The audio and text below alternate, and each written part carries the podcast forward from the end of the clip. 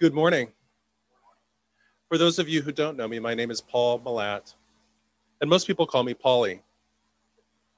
I've been a member here since my husband Alan and I moved to Santa Rosa from Chicago over two years ago.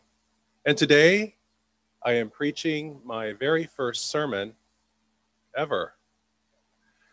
Today is National Coming Out Day, and my coming out story is a story of being loved, being liberated, finding life, and living authentically.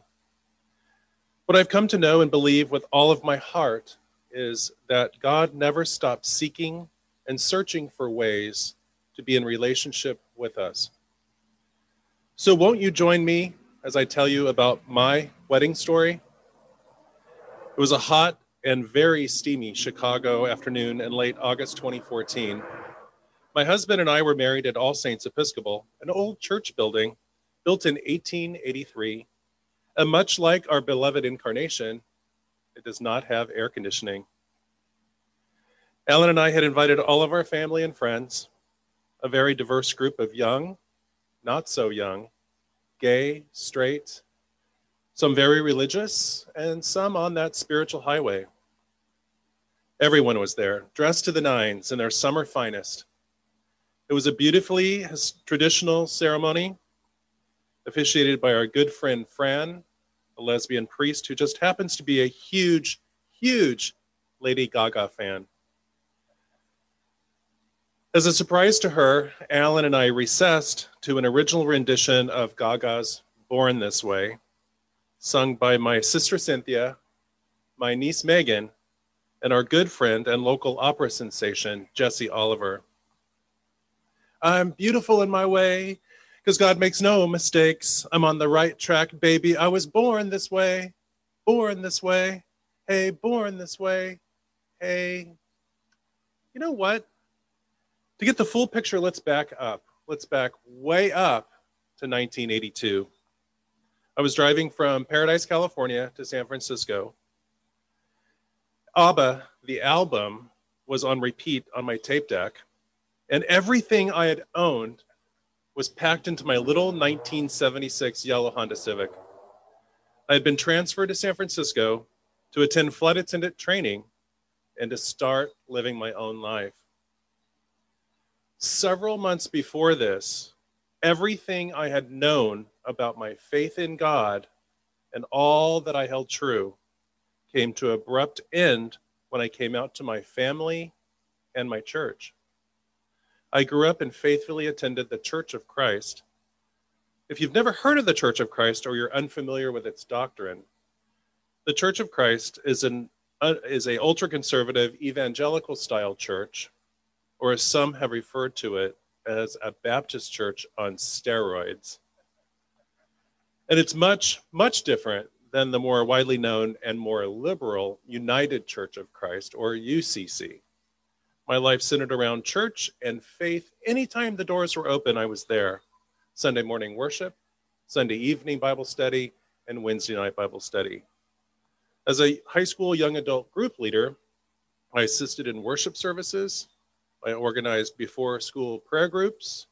I attended weekend youth rallies and overnight Bible studies. But all that came to an end when I came out to the church and was told by the elders in the congregation that to choose to live a gay lifestyle was an abomination because it's incompatible with Christian teaching. If I wanted to remain in the church, I would have to choose not to be gay. As if being as if being gay was a choice, like would I prefer beef or chicken tonight? I found myself smack in the middle of an existential crisis.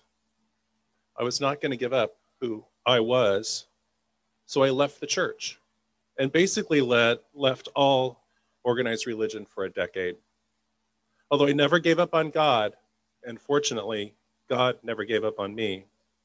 I found God in nature and in relationships with friends and in volunteering with various community outreach organizations. Fortunately for me, my parents grew accepting over time and I never stopped searching for a place to worship where I felt accepted and fully loved for the person I was. I knew in my heart that I was fearfully and wonderfully made, to quote Psalms 139. But that was juxtaposed against the deep shame I felt about who I was as a young kid sitting in that pew. Always in the back of my mind, a small voice kept whispering, You're an abomination. You're not worthy. I couldn't help but wonder maybe, was this all part of God's plan for me? Am I really invited to this banquet? Now, going back to the parable in today's gospel, the king came in and noticed a man who was not wearing the right clothes and ultimately had him tossed out on his butt. I was that guy. I was deemed unworthy by the standards of the world and especially by the elders of the Church of Christ. I didn't fit in because I wasn't wearing the official wedding robe. So I had to leave the feast. The good news is, after 30 plus years, I eventually found grace, love, and acceptance, and my ticket in. Do you know what that invitation looks like? I found it right here in our baptismal covenant on pages 304 and 305 of the Book of Common Prayer. That, my friends, was my invitation to join the wedding feast. Our, our baptismal covenant, it's yours and it's mine and it's ours together. It's more than words on a page. It is beloved community, and it's the kingdom of God. We promise to seek and serve Christ in all persons, not just the ones we deem acceptable, the ones wearing the right clothes. We promise to love all our neighbors as ourselves, not some neighbors, you know, the pretty ones, the ones who have the best education, who wear the latest fashions and drive the newest cars. And we promise to keep striving for justice even when justice seems unreachable. And we promise to respect the dignity of every single person. It's super easy to respect the dignity of people who look like we do, and who act like we do, and who believe like we do. Lesbian poet Mary Oliver says it best There are a hundred paths through the world that are easier than loving, but who wants easier? I remember seeing an interview with Reverend Peter Lane, rector of St. Paul and the Redeemer, Hyde Park, Chicago. Peter was talking about the church, Chicago Gay Pride, and Christianity. Peter was looking straight at the camera and saying what felt like directly to me that it was okay to be gay and be a Christian, that God loves me exactly as I am. Words I heard for the very first time. Wow, how? The two weren't incompatible after all. I mean, I knew it. I had been a practicing Methodist for 20 years before joining the Episcopal Church. But actually hearing those exact words spoken for the very first time made an incredible difference. Words of acceptance spoken in love from a priest wearing a collar, a person of authority, which in my mind represented the elders of the Church of Christ. Something deep within me shifted, broke open, and broke loose. I was crying like a baby. It was as if a giant weight that was holding on to me had been lifted. Dear friends, our baptismal covenant is crafted and deeply rooted in love, and it's the essence of who we are.